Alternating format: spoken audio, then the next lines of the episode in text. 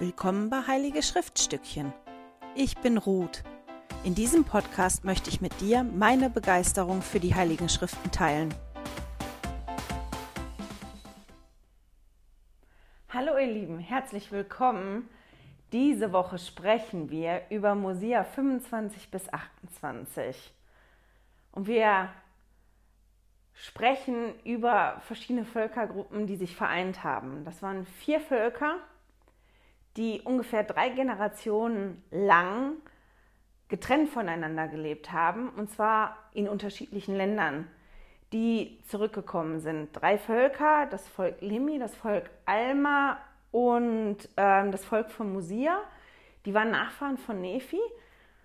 Und dann gab es da noch das Volk von Zarahemla ursprünglich, die waren Nachfahren ähm, von Mulek.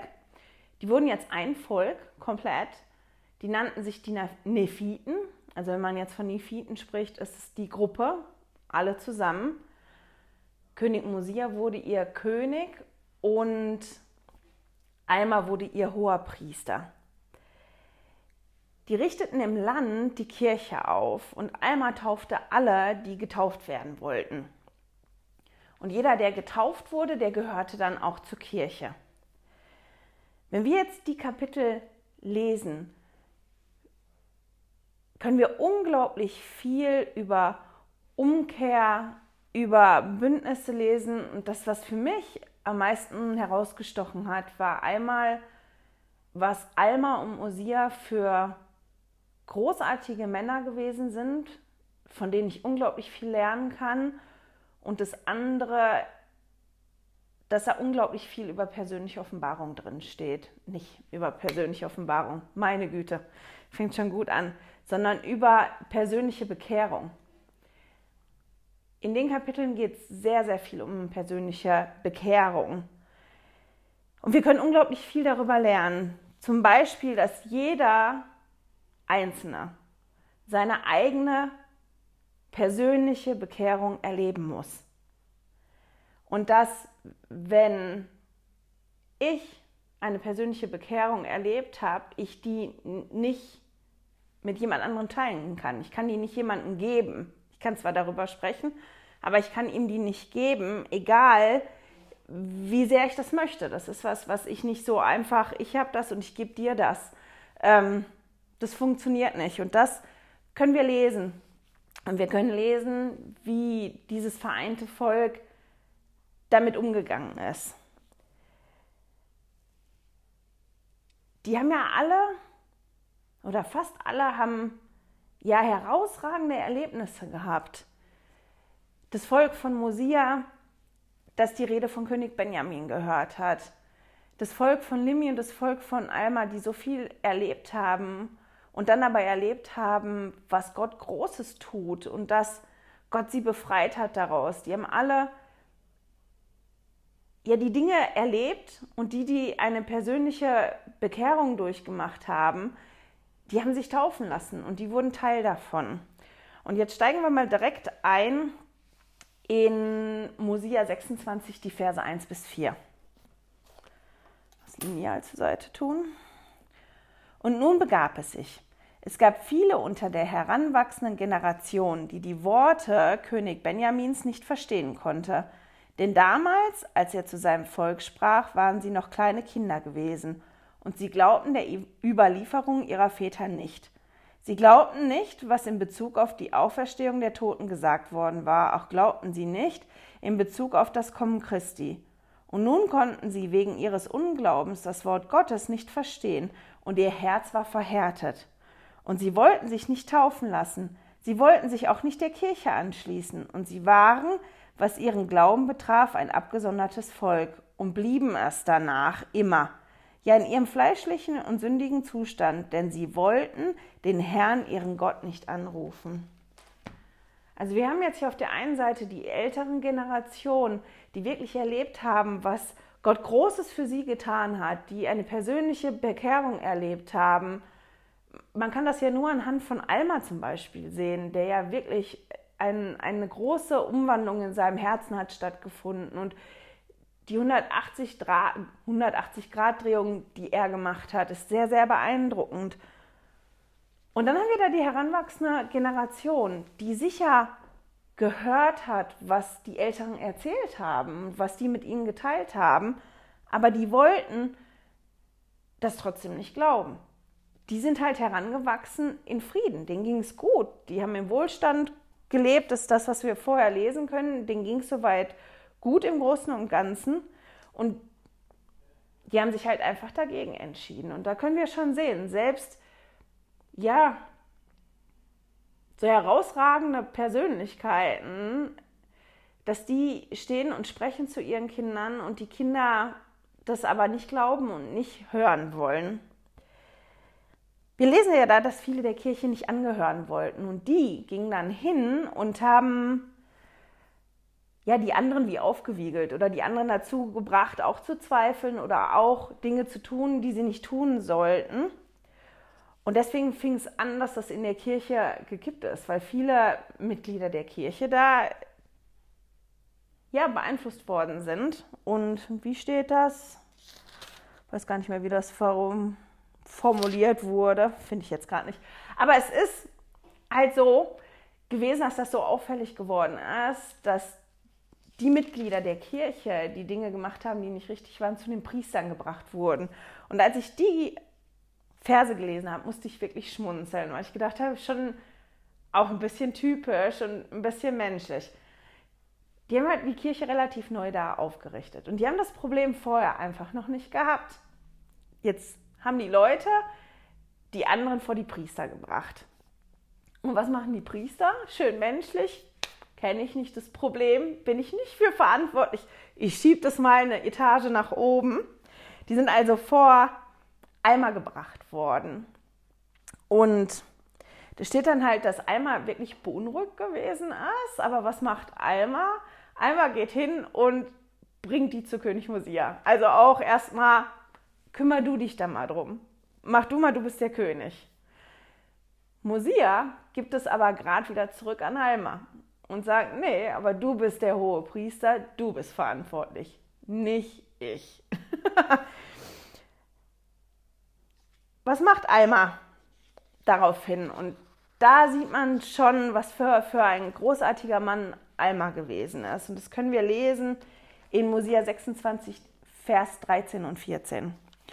Und nun war Almas Geist wiederum beunruhigt, und er ging hin und befragte den Herrn, was er in dieser Sache tun sollte, denn er fürchtete, er würde in den Augen Gottes etwas Unrechtes tun. Und es begab sich, nachdem er seine ganze Seele vor Gott ausgeschüttet hatte, erging die Stimme des Herrn an ihn, nämlich. Und dann lesen wir, was der Herr zu Alma sagt. Was können wir sehen in den zwei Versen? Ist, oder ich muss anders anfangen. Alma war der hohe Priester. Der hat eine gehobene Stellung gehabt. Wenn wir uns das weltlich betrachten, der war wirklich an der Spitze. Und der hätte ja auch von seiner Persönlichkeit her ganz anders sein können. Der hätte viel mehr von sich eingenommen sein können. Aber wir können da sehen, wie demütig ähm, Alma gewesen ist, trotz, trotz der Stellung, die er gehabt hat. Und dass er halt nicht, nichts Unrechtes tun wollte und so demütig war, dass er seine ganze Seele vor Gott ausgeschüttet hat. Was eine ganz spannende Formulierung ist. Und ich habe mich gefragt, was bedeutet das denn, seine ganze Seele auszuschütten? Ist es anders als normales Beten? Ist es anders als mein Gebet? Ich möchte da heute nicht so viel drüber sprechen, da habe ich schon ein paar Mal drüber gesprochen in anderen Episoden, aber ich glaube, dass es sich lohnt, dass jeder sich für sich selber mal Gedanken darüber macht, wie sind meine Gebete? und wann sind meine Gebete intensiver und was wird das für mich persönlich bedeuten, wenn ich meine ganze Seele vor Gott ausschütten würde. Für mich ist es, glaube ich, unter anderem, ja, dass man nichts mehr zurückhält. Ich meine, Gott kennt unsere Gedanken und Gefühle ja, der weiß ja, was los ist bei uns. Aber dieses trotzdem das nochmal zu formulieren und alles zu sagen, dem Vater im alles zu sagen. Alles zu sagen, was einen ja umtreibt, was einem Sorgen macht, was einem glücklich macht und das alles so vor die Füße von Gott zu legen. Und ich finde, wenn man seine ganze Seele vor Gott ausschüttet, dann zeigt das auch so ein Vertrauen, weil das ist ja so ein Seelenstriptease, den man macht.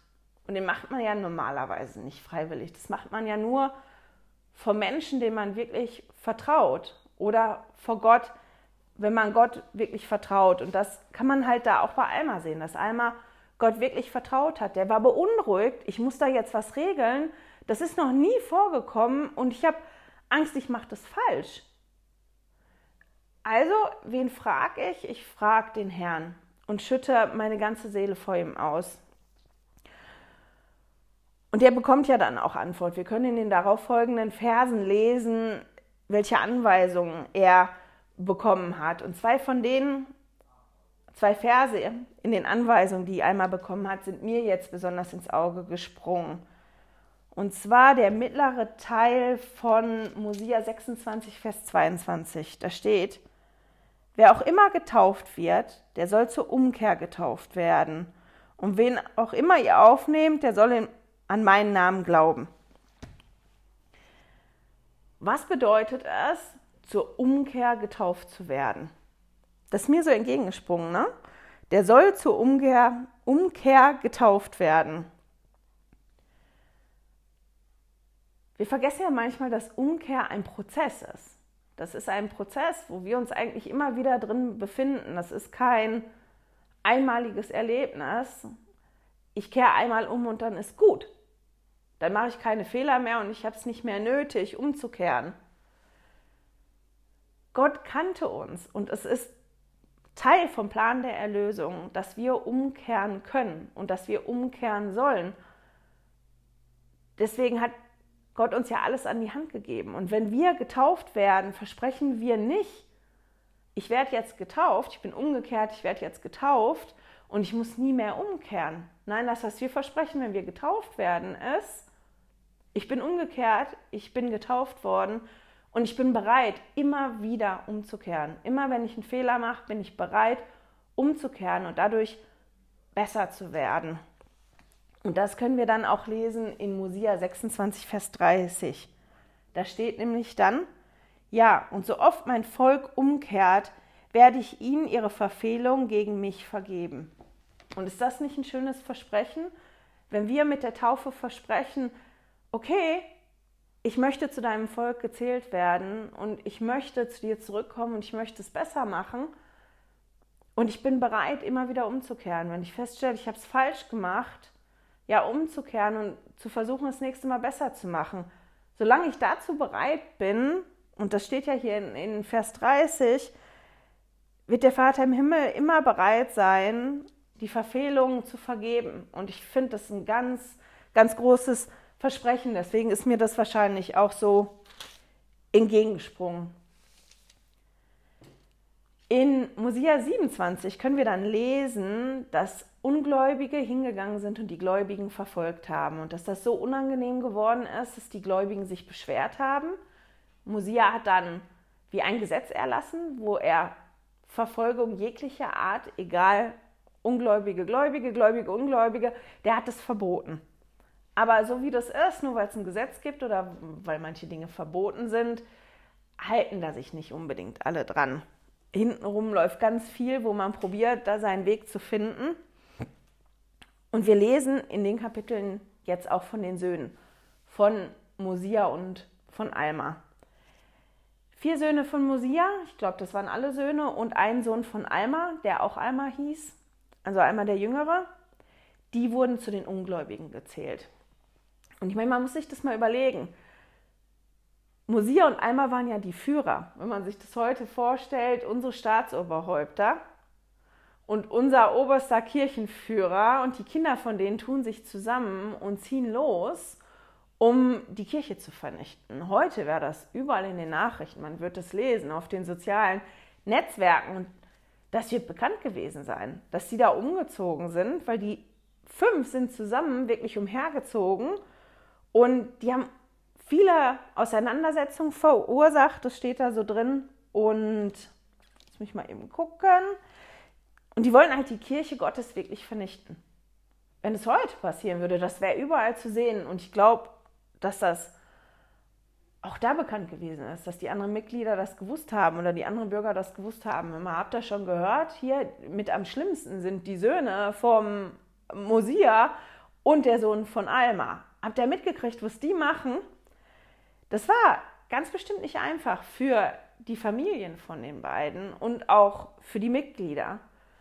Im Mosia 27 lesen wir, dass Alma der Jüngere charismatisch gewesen ist. Der muss gut sprechen, der musste gut sprechen können zu Leuten und Leute begeistern können. Und insofern hat er wirklich viele beeinflusst, der Kirche den Rücken zu kehren und damit auch Jesus und dem Vater im Himmel den Rücken zu kehren. Als sie unterwegs waren auf einen ihrer Streifzüge, erschien denen dann aber ein Engel. Und der Engel, der belehrte die fünf. Das könnt ihr ja nachlesen, muss ich nicht im Großen erzählen. Ganz beeindruckend ist, dass der Engel sagt, dass er gekommen ist, weil der Herr die Gebete gehört hat. Und zwar im Vers 14 kann man das lesen, die Gebete seines Volkes und ebenso die Gebete seines Knechtes Almas und dass er mit viel Glauben gebetet hat. Und durch die Belehrung war Alma der Jüngere dann so bestürzt, dass der zu Boden fiel, dass der nicht mehr sprechen konnte, der konnte sich nicht mehr bewegen. Und die, die mit Alma unterwegs gewesen sind, die brachten Alma den Jüngeren dann zu ihrem Vater Alma und berichteten, was passiert ist. Und was machte Alma dann? Entschuldigung. Der freute sich. Da steht in Vers 20, in Mosia 27, Vers 20. Und sein Vater freute sich, denn er wusste, dass es die Macht Gottes war. Und da sehen wir wieder dieses unglaubliche Vertrauen, was Alma in Gott gehabt haben muss, weil ich weiß nicht, die, die Eltern sind, stellt mal vor, euch wird euer Kind gebracht, das kann nicht mehr sprechen, das kann sich nicht mehr bewegen, das liegt da bewusstlos. Und ihr habt so Vertrauen in Gott, ihr wisst, das ist Gott und Gott macht da irgendwas. Und dass ihr euch freut darüber, ohne Angst zu haben, wird er wieder wach? Wie regelt Gott das? Wie funktioniert das? Und da sieht man dieses große Vertrauen von Alma, weil was hat er dann gemacht? Der ist hingegangen und hat dafür gesorgt, dass sich Menschen versammelt haben. Warum hat er das gemacht? Weil der die daran teilhaben lassen wollte. Das steht ja, das können wir in den Versen dann lesen, dass er die anderen daran teilhaben lassen wollte. Er hat dafür gesorgt, da kamen auch Priester, die haben zusammengefastet und gebetet. Und der wusste, dass die Menschen es brauchen, dass die wie ein Wunder erleben. Dass auch die Generation da erlebt, was der Herr Großes und Wunderbares tut für, ja, für alle.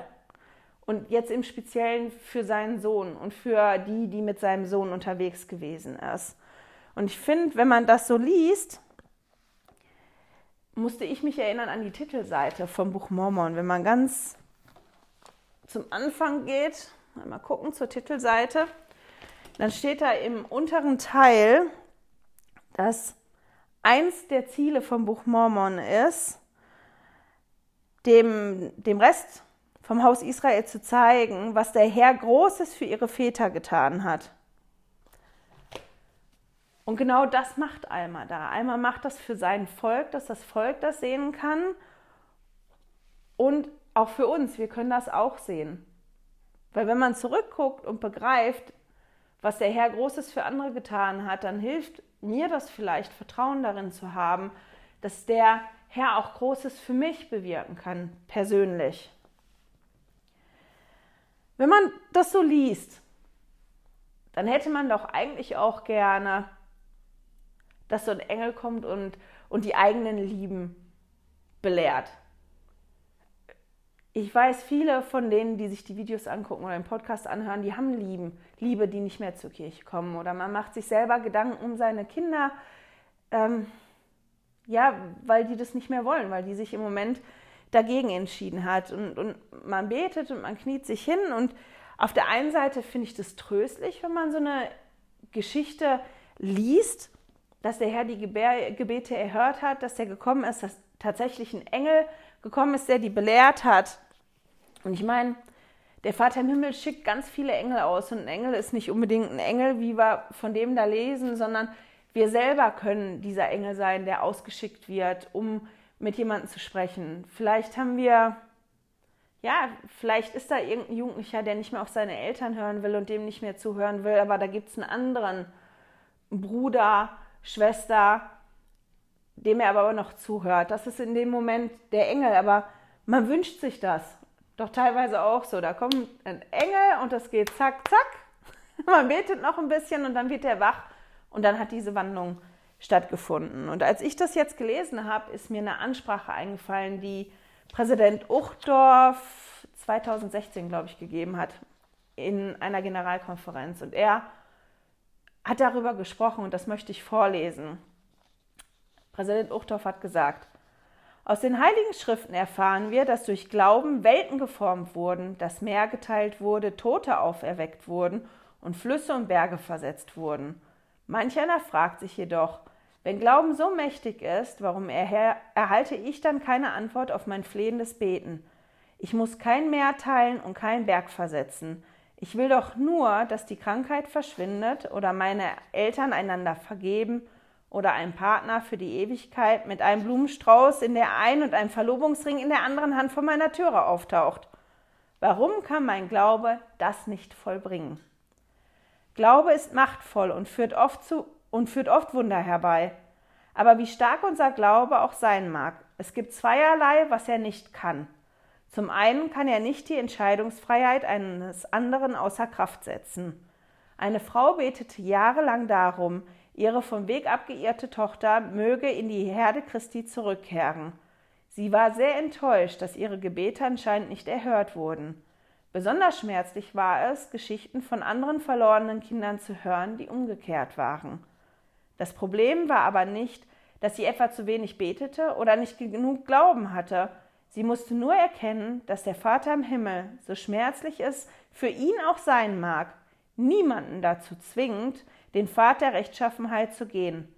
Gott hat schon in der vorirdischen Welt seine Kinder nicht dazu gezwungen, ihm zu folgen. Hier auf unserer Reise durchs Erdenleben wird er das erst recht nicht tun. Gott lädt uns ein, redet uns gut zu, Gott streckt uns unermüdlich die Hände entgegen, voller Liebe, Inspiration und Zuspruch.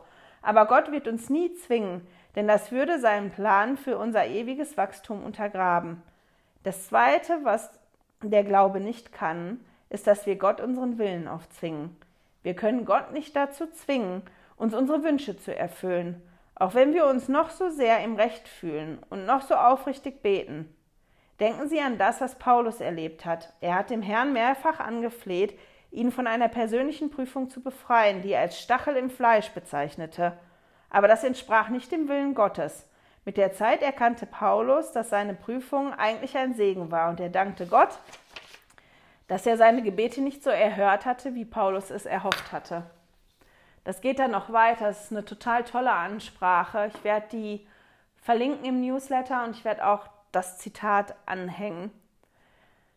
Und das ist vielleicht nicht immer ein Trost, aber das beruhigt, finde ich, dass das nicht oft nicht an unserem Glauben oder nicht an unseren Gebeten liegt, die wir tun, sondern ja daran liegt, dass jeder sich selbst entscheiden darf, was er möchte oder nicht. Und dass es halt ja jetzt für uns darauf ankommt, nicht nachzulassen und einfach diejenigen zu lieben, wie sie sind und mit der Liebe und dem Beispiel das zu zeigen, dass auch Jesus uns liebt und der Vater im Himmel uns liebt.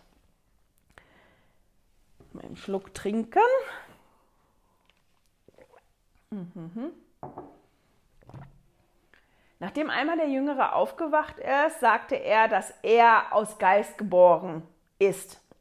Und dann beschreibt er ein paar Versen und sagt, dass alle von neuem geboren werden müssen. Und Elder Bettner hat da ein ganz, ganz tolles Beispiel zugebracht. Ich werde es teilweise vorlesen, teilweise erzählen. Und zwar spricht er über eingelegte Gurken. Für die, die den Podcast hören, ich halte gerade eine eingelegte Gurke, so eine Gewürzgurke, in die Kamera. Und er spricht dass eine Gurke, das ist jetzt eine Schlangengurke, das ist natürlich nicht eine Gurke, die man einlegt, aber im Moment konnte ich die noch nicht kaufen. Im Sommer kann man die kaufen, die Gurken, die man einlegen kann, aber einfach als Beispiel. Wie passiert das, dass sich so eine Gurke in so eine Gurke verwandelt? Also wie passiert das, dass eine, eine Gurke zu einer Gewürzgurke oder Senfgurke oder zu einer eingelegten Gurke wird? Und er beschreibt die verschiedenen Schritte dazu. Er beschreibt, dass die Gurke erstmal gereinigt werden muss und dass die dann längere Zeit in einer Salzlake untergetaucht werden muss und dass die Salzlake wirklich eindringen muss in, in die Gurke und dass die eine vorgeschriebene Zeit da drin liegen muss, damit die Prozesse, die da stattfinden in der Salzlake, auch Zeit haben, wirklich stattzufinden. Und dass es nicht reicht, wenn ich hingehe und meine Gurke nur so ein paar Mal eintauche in die Salzlake, dann wird daraus nie eine Gewürzgurke werden. Dann, wenn die in der Lake gelegen hat, gibt es noch den Schritt, dass die dann wirklich in die Gläser kommen. Nochmal. Die Gläser müssen richtig sauber sein, die Gurken müssen sauber sein, damit es haltbar gemacht werden muss. Das wird in Gläser abgefüllt, es wird in, in heiße Behälter gesteckt, das wird nochmal eingekocht. Also das ist wirklich ein Prozess. Jetzt muss ich mal gucken. Genau. Zeigt man die zwei Gurkenscheiben, kann man nicht so gut sehen. Das funktioniert, wenn ich weiß dahinter halt, ich hoffe. Ich weiß nicht, ob die Kamera so gut scharf stellt. Dass so eine Gurkenscheibe noch durchscheinender wird und ganz anders schmeckt und würzig schmeckt. Hm, mal mal essen, lecker. Der steckt halt wirklich ein richtiger Prozess dahinter. Der beschreibt es ganz toll. Auch das Zitat hänge ich an den Newsletter dran. Und dann sagt er am Ende, so wie eine Gurke vorbereitet und gesäubert werden muss, bevor sie, eine eingelegt, bevor sie sich in eine eingelegte Gurke verwandelt, können Sie und ich mit den Worten des Glaubens und der guten Lehre vorbereitet und zunächst durch die mit der Vollmacht des aaronischen Priestertums verzogenen heiligen Handlungen und Bündnisse gereinigt werden, so wie eine Gurke in eine eingelegte Gurke umgewandelt wird, wenn sie in Salzlacke getaucht und davon durchdrungen wird, werden Sie und ich von neuem geboren, wenn wir ganz im Evangelium Jesu Christi aufgehen. Dieser Abschnitt auf dem Weg zur Wandlung erfordert Zeit, Beharrlichkeit und Geduld. Die Behandlung im kochenden Wasserbad sorgt dafür, dass die eingelegten Gurken für eine lange Zeit geschützt und konserviert werden. Auf ähnliche Weise werden wir zunehmend gereinigt und geheiligt, wenn Sie und ich im Blute des Lammes gewaschen werden, vom Neuen geboren werden und die heiligen Handlungen empfangen und die Bündnisse achten, die mit der Vollmacht des melchisedekischen Priestertums verzogen werden. Mir hat das Bild einfach sehr gut gefallen. Ich habe das gelesen und das war direkt was für mich, um zu zeigen, dass auch dieses vom Neuen geboren werden nicht ein einmaliges Erlebnis ist wie eine Geburt, wo man zur Welt kommt, sondern dass auch ein Prozess ist, wie auch die Umkehr. Nach dem Erlebnis, was die fünf gemacht hatten, bemühten die sich wirklich, das Unrecht, was die angerichtet haben, vorher wieder gut zu machen. Das kann man in Mosia 27, Vers 35 lesen und auch noch in anderen Versen. Und die Söhne von Mosia hatten dann den Wunsch, den Lamaniten das Wort Gottes zu predigen. Und die gingen halt zu ihrem Vater und trugen ihren Wunsch vor. Und da steht halt dann, dass sie ihnen viele Tage mit Bitten zusetzten. Heißt für mich, der hat nicht sofort Ja gesagt. Und das ist für mich verständlich, weil das ja der König war, der die Völker willkommen geheißen hat, die geflohen sind vor den Lamaniten. Der hat vorgelesen aus den Platten, die die mitgebracht haben. Der wusste also all die Sachen, die passiert sind, worunter die leiden mussten, dass die Lamaniten die gefangen genommen haben, dass die Lamaniten die gequält haben und dass die wirklich befreit werden mussten von den Lamaniten. Und dass er wahrscheinlich froh war, dass seine Söhne eine persönliche Bekehrung erfahren haben, dass die zurückgekommen sind und an Jesus glauben. Da wird große Freude gewesen sein und große Erleichterung. Und dann kommen die mit der Schnapsidee und wollen zu den Lamaniten gehen dass der nicht direkt Ja gesagt hat, äh, ja, finde ich wirklich verständlich. Aber auch hier können wir dann sehen, dass wie Mosia das dann handhabt, ja, was er für ein Mensch gewesen ist. Wir können ja sehen, dass er so ja auch so demütig gewesen ist und so ein großes Vertrauen in Gott gehabt hat. Er ist nämlich, nachdem seine Söhne nicht aufgehört haben, ihm zuzusetzen mit ihren Bitten, hingegangen und hat den Herrn befragt und hat gesagt, was soll ich tun? Und der Herr hat ihm gesagt, lass sie ziehen, denn sie werden viele Herzen berühren. Und ich verspreche dir, ich werde sie aus den Händen der Lamaniten befreien. Der hat nicht gesagt, ich verspreche dir, die werden nicht in Gefangenschaft geführt. Oder ich verspreche dir, die werden nicht zu leiden haben. Ich beschütze die wie in so einem Kokon, die laufen und die berichten und nichts Schlimmes passiert und es wird nicht schwierig für die werden. Das hat er nicht gesagt, sondern er hat gesagt, lass die gehen, das ist wichtig, dass die gehen. Die werden viel bewirken und ich werde dafür sorgen, dass die befreit werden. Jetzt kannte Mosia ja die Geschichten. Der, und der kennt, wie der Herr arbeitet. Der hat seinen Vater predigen gehört. Der, der war ein toller König, ein toller Führer und der wusste, dass ich werde die befreien aus den Händen nicht unbedingt heißt, ich werde die morgen befreien sondern ich werde die dann irgendwann befreien, weil die Wege vom Herrn nicht immer unbedingt unsere Wege sind, wie wir uns das vorstellen. Und das wird Mosia auch gewusst haben. Und Mosia ließ seine Söhne ziehen. Und ich finde das unglaublich beeindruckend. Das zeigt dieses, ja, diesen großen Glauben und dieses wahnsinnige Vertrauen in Gott, ich habe gehört davon, wie schwierig das gewesen ist. Und eigentlich im ersten Moment habe ich nicht Ja gesagt, aber wenn du sagst, das ist wichtig, okay, meine Kinder lege ich in deine Hand und du guck danach und du machst das. Und ich finde das sehr, sehr beeindruckend für mich und ich hoffe, dass ich auch mal dazu komme, dass mein Vertrauen in Gott immer größer wird und dass ich Gott so doll vertrauen kann, dass ich ihm die Dinge in die Hände legen kann und sagen kann, okay, hier bitte, mach das. Und man sieht es noch, wenn man dann den, das Kapitel 28 liest, weil Mosia geht dann hin und übersetzt mit den zwei Sehersteinen die Platten, die das Volk Limi gefunden hat und liest das dem Volk vor. Nachdem er das gemacht hat, übergibt er alle Platten, die er gehabt hat, an einmal den Jüngeren. Also diesen geistigen Part, die Führung der Geistigkeit, die übergibt er an einmal den Jüngeren. Er hat halt Schwierigkeiten, er kann niemanden zum König ernennen, weil keiner seiner Söhne wollte König werden. Die sind alle losgezogen, um den Lamaniten zu predigen. Da werden wir nächste Woche noch drüber lesen und darüber sprechen. Und ich finde das so beeindruckend, weil wir dann auch lesen nächste Woche, dass er dann gestorben ist. Der war alt und der wusste wahrscheinlich, ich schicke meine Söhne jetzt los und ich, ich werde die hier auf der Erde nicht mehr wiedersehen, weil die sind jetzt unterwegs und die machen das für den Vater im Himmel. Und das war was, was ich mitgenommen habe diese Woche, besonders für mich.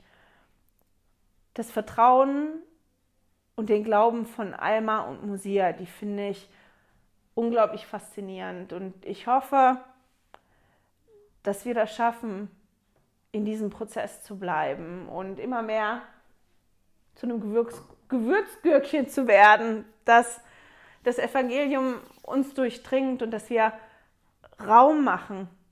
Ich glaube, für mich ist das, für mich persönlich, ich muss bewusster mehr Raum machen in mir drin, um Platz zu machen für den Vater im Himmel, um Platz zu machen, dass der Vater im Himmel wirken kann in mir, damit ich so eine beeindruckenden Fähigkeiten auch lernen kann. Genau. Ich weiß, dass es den Vater im Himmel gibt und ich weiß, dass er mich ganz persönlich liebt und dass er dich auch ganz persönlich liebt.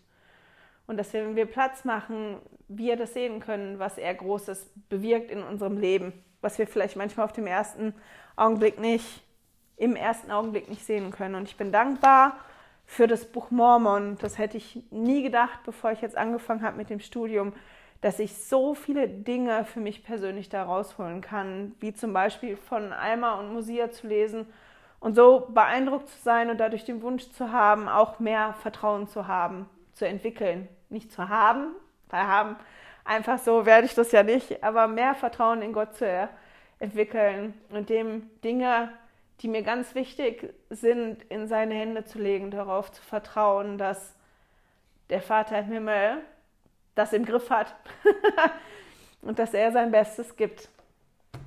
Und mit dem schicke ich euch in die nächste Woche. Ich hoffe und meine Güte, noch nicht mal die Verabschiedung kriege ich richtig hin. Jetzt noch mal. Ich hoffe, wir hören und sehen uns, hören und sehen uns nächste Woche wieder. So, das war's jetzt. Tschüss. Schön, dass du heute dabei warst. Danke fürs Zuhören. Diese Audioaufnahme wurde aus einem Video auf meinem YouTube-Kanal entnommen.